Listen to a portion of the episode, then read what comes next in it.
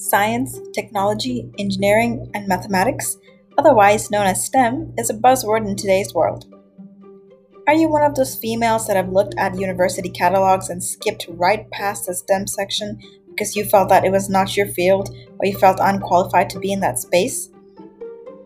Or are you one of those females that are pursuing an electrical engineering degree and always have to walk into a room filled with male counterparts?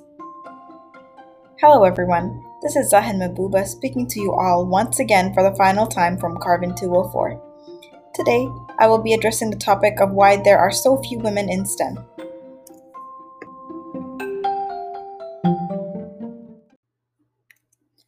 Schools around the country are focusing on teaching young children about STEM fields and giving them real life skills that utilize these areas.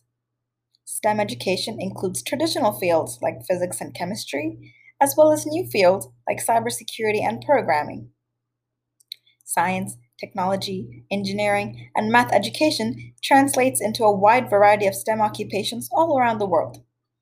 There are over 8 million STEM jobs around the country, ranging from software developers and programmers to civil and mechanical engineers. STEM occupations are well paid, within the national average salary for these jobs sitting at $87,000. While STEM is a growing occupational option, the number of women in these careers is often lower than men, resulting in a large gender gap. This all starts with the number of degrees in STEM fields that women earn. The, the data collected for women in STEM degrees is vital in understanding how these industries look and how women are represented in them. In psychology, biological sciences, and social sciences, women make up 54% of the bachelor's degrees and 57% of the master's degrees, which is fantastic. But women only make up 48% of the doctorate degrees. While these numbers seem to be good, other STEM educational areas have much worse statistics. In computer science, the gender gap is much larger. Women make up just 18% of the bachelor's degrees, 30% of the master's degrees, and 20% of the doctorate degrees. And what's worse, these statistics have gone down since 1997, when 27% of the bachelor's degrees in computer science were awarded to women.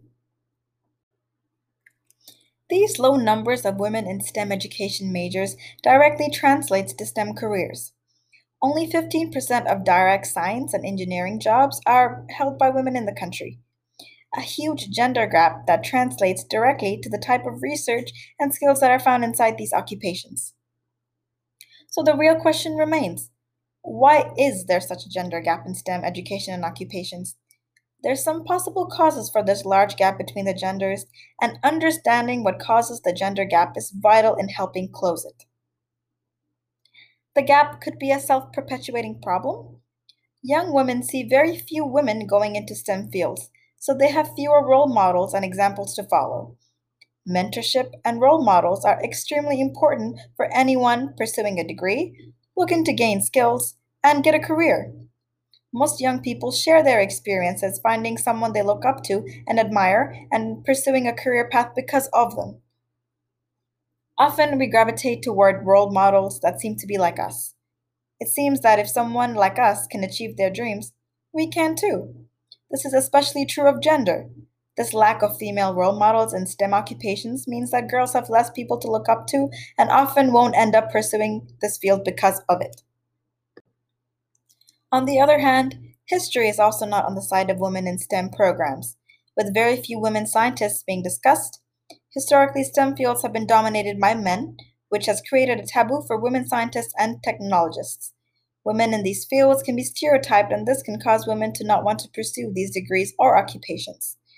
The difference between the number of men and women in these fields could be related to the difference in gender representation seen throughout history. Equal representation history books could turn this around. Sexism is a critical issue in STEM degree programs in universities all around the world. The sexism that women can face from professors during college years can push them away from STEM majors and will thereby keep them out of STEM professions in the future. The stereotypes of women having less natural talent than men in STEM fields is simply untrue. Research has shown that young women perform just as well as young men in these fields. Boys and girls are fairly equal in terms of actual skills. Gender doesn't seem to make a difference.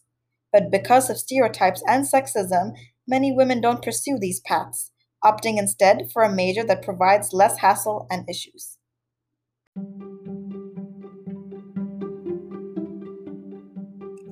The myth of the math brain is one of the most self destructive ideas in national education today. Many girls lose confidence in math by third grade, boys, on the other hand, are more likely to say that they are strong in math by second grade, before any performance differences are even evident.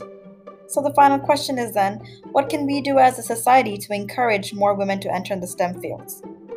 Well, one starting point is lifting the negative stereotype in having women internalize a different story one that showcases and highlights that they can, in fact, be great in STEM. The key to that is to have role models who are relatable and people younger women can look up to and see themselves as in the future. Having access to relatable role models can serve as an inspiration and a mentor throughout middle school and high school, as well as college, and can aid in lifting the stereotype threat because young women will see that other young women who are relatable, who have access, are able to achieve in various STEM fields. Teachers, parents, and STEM professionals can work together to help engage young girls and get them excited about STEM. By demonstrating that there are active people working to help girls be more involved, we fight the sexism, the stereotypes that girls may experience in these fields. So, girls, the next time you look at your options for pursuing a career or college fields, don't flip through the STEM section. Rather, be curious, be inquisitive, and be bold.